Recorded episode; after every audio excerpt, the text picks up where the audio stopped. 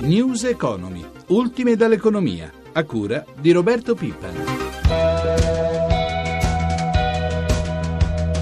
credo che sia un dato, come è evidente, molto grave che segna la crescita della diseguaglianza tra il nord e il sud del nostro paese, ma poi soprattutto segna che non è partito quel processo che invece doveva esserci di creazione di lavoro e lì torniamo, non basta continuare a ragionare di debito e di tagli, bisogna ragionare di creazione di lavoro, perché sennò qualunque riferimento alla crescita in realtà è appeso alla speranza.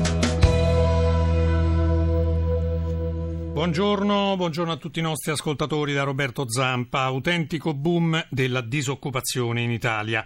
I dati sono arrivati ieri dall'Istat e sono relativi al primo trimestre di quest'anno. Purtroppo siamo arrivati al 13,6% che diventa il 46% tra i giovani fino a 24 anni. Al sud la situazione è drammatica con la disoccupazione al 21% e addirittura al 61% tra i giovani. Quello che avete appena ascoltato era il primo commento preoccupato del del segretario generale della CGL Susanna Camusso. Su questi stessi dati Roberto Pippan ha sentito il parere del ministro del lavoro Giuliano Poletti e del leader della CISL Raffaele Bonanni.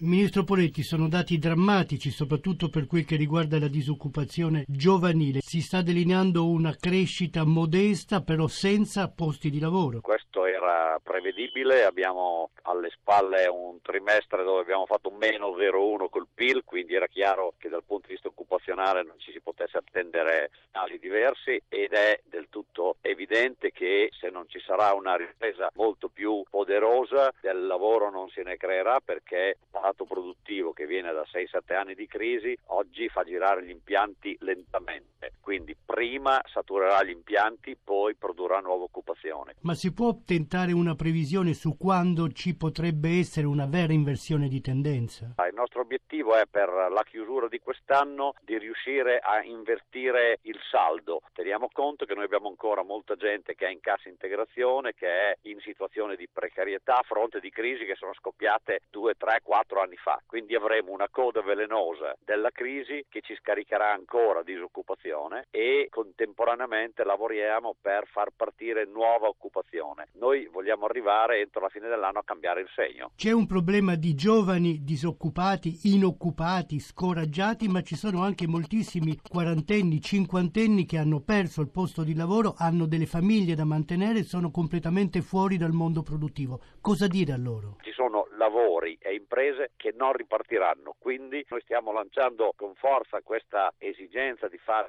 servizi attivi per l'impiego, per cercare di aiutare queste persone ad avere veramente delle nuove opportunità, quindi lo sforzo da fare è molto grande perché nel nostro paese ad esempio questa azione di servizi attivi non si è mai storicamente fatta, la stiamo facendo ora con il programma Garanzia Giovani che riguarda i giovani, ma le persone di 40 anni o 50 50 anni sono fuori da questo percorso, quindi per queste bisogna fare un lavoro particolare, lo stiamo facendo attraverso gli incentivi e poi bisogna farlo facendo in modo che l'economia riparta. La vicenda all'Italia, anche qui ci saranno degli esuberi, però l'accordo ormai si è delineato. Io credo che dovrà essere sviluppato un confronto tra le parti perché naturalmente qui ci saranno le posizioni espresse dal nuovo socio e nel confronto con Anitalia, quindi la proprietà, ma il tema dei lavoratori, degli esuberi degli assetti organizzativi e produttivi credo che naturalmente andrà confrontato con i sindacati, con le parti sociali e poi come è sempre avvenuto in queste situazioni anche il governo, anche il Ministero del Lavoro metteranno in campo gli strumenti che sono utili e necessari per ridurre al minimo i disagi, ma sappiamo che questo problema esiste, sappiamo che abbiamo ancora un nucleo importante di lavoratori che erano in cassa integrazione a zero ore già dal progetto CAI all'Italia, quindi il problema si trascina già da un po' di tempo. Raffaele Bonanni, segretario generale della CIS, la disoccupazione è il problema principale del nostro paese. L'Europa è particolarmente attenta a questo problema che riguarda anche paesi e con dimensioni di disoccupazione ancora maggiori come per esempio la Spagna. L'Europa se vuol dare un contributo è fare l'Europa colpa politica, perché se non c'è un'entità politica forte noi non avremo sostegno su tutte le politiche che poi eh, settorialmente e localmente si portano avanti. L'Europa c'è chi dice che ci può dare la mano pure modificando il fiscal compact, va bene pure quello, però noi essendo l'ultima ruota del carro dell'Ocse, nonostante pure la Spagna, la Grecia, l'Irlanda, il Portogallo hanno ripreso il loro cammino, al di là del fiscal compact non vorrei che ci fosse un'illusione e dobbiamo mettere mano ai fattori dello sviluppo locali, nostri, italiani, quindi aiutati che Dio ti aiuta, perché con quegli aspetti della modifica del 3% noi non faremo niente se rimarranno intoccati tutti gli aspetti che oggi frenano lo sviluppo e che non permettono di assorbire la disoccupazione che abbiamo, che è energia, e non si discute di energia, infrastrutture, burocrazia, tasse, troppe tasse per lavoratori e imprese. 13,6% di disoccupazione, dunque si tratta del record da quando esistono le serie storiche trimestrali, ovvero dal 1977 e dell'undicesimo trimestre consecutivo in crescita dal 2004. Preoccupante soprattutto il balzo di un solo anno, 0,8 punti percentuali in più. Lapidario il commento di Giorgio Squinzi, presidente di Confindustria, stiamo strisciando sul fondo, non raccontiamoci storielle.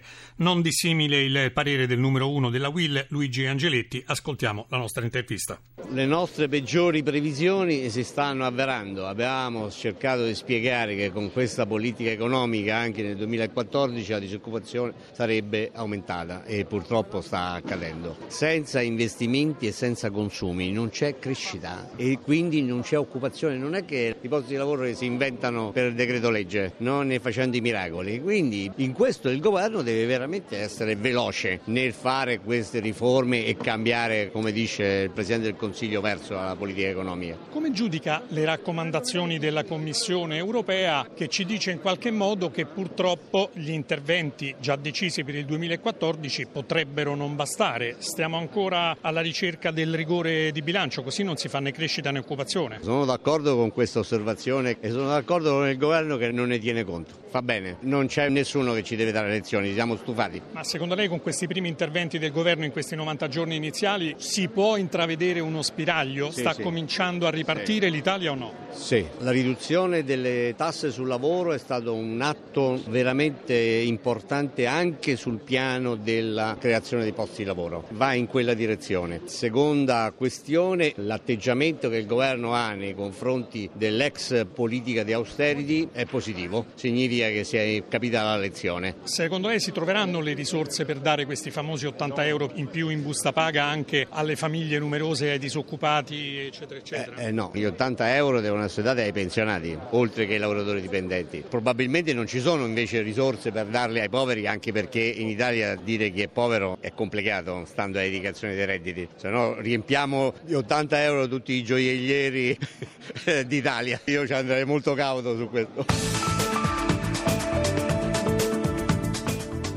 C'è forte preoccupazione in Europa per il calo dell'inflazione. Può sembrare strano, ma in effetti quando i prezzi al dettaglio non salgono più, questo processo provoca un ulteriore rallentamento degli acquisti perché si ritiene che in futuro i prezzi saranno ancora più convenienti e quindi dell'economia. A maggio nella zona euro l'inflazione si è ridotta ad un misero 0,5%.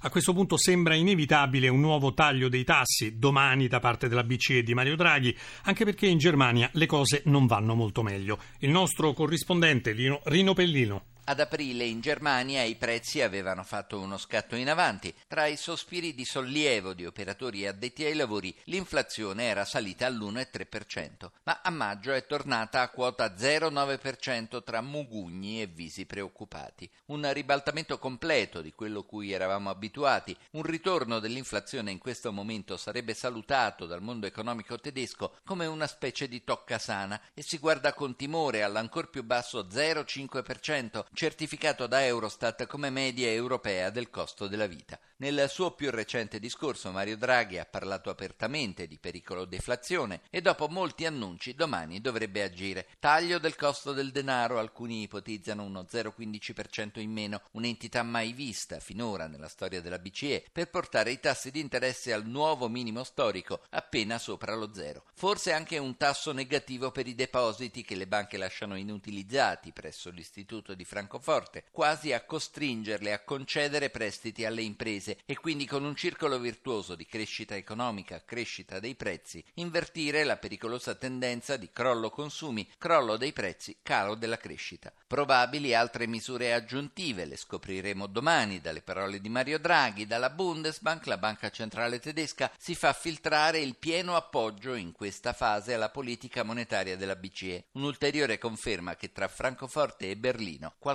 si sta muovendo. Chiudiamo con i mercati finanziari. Dalla nostra redazione di Milano, Michela Coricelli, come vanno stamane le borse asiatiche? Dopo una seduta positiva, la borsa di Tokyo ha virato e si avvia verso una chiusura in lieve flessione a meno 0,05% ed anche Hong Kong in terreno negativo perde ora lo 0,63%. Ricordiamo che anche Wall Street è chiuso in calo, il Dow Jones ha ceduto lo 0,13%, il Nasdaq lo 0,07%. Quali sono al momento le prospettive per l'apertura in Europa? Le previsioni per le aperture delle principali borse europee sono tutte in leggero calo, dunque il rosso prevale un clima di attesa per la riunione della BCE di domani. Si attendono dati macroeconomici importanti oggi? Sì, dagli USA arrivano diversi dati dalla produttività alla bilancia commerciale, ma l'avvenimento più importante è la pubblicazione del Beige Book della Federal Reserve, indicatore chiave dello scenario dell'economia americana. Per quanto riguarda invece l'Unione Europea, avremo il prodotto lordo del primo trimestre. Le quotazioni di euro, petrolio e spread.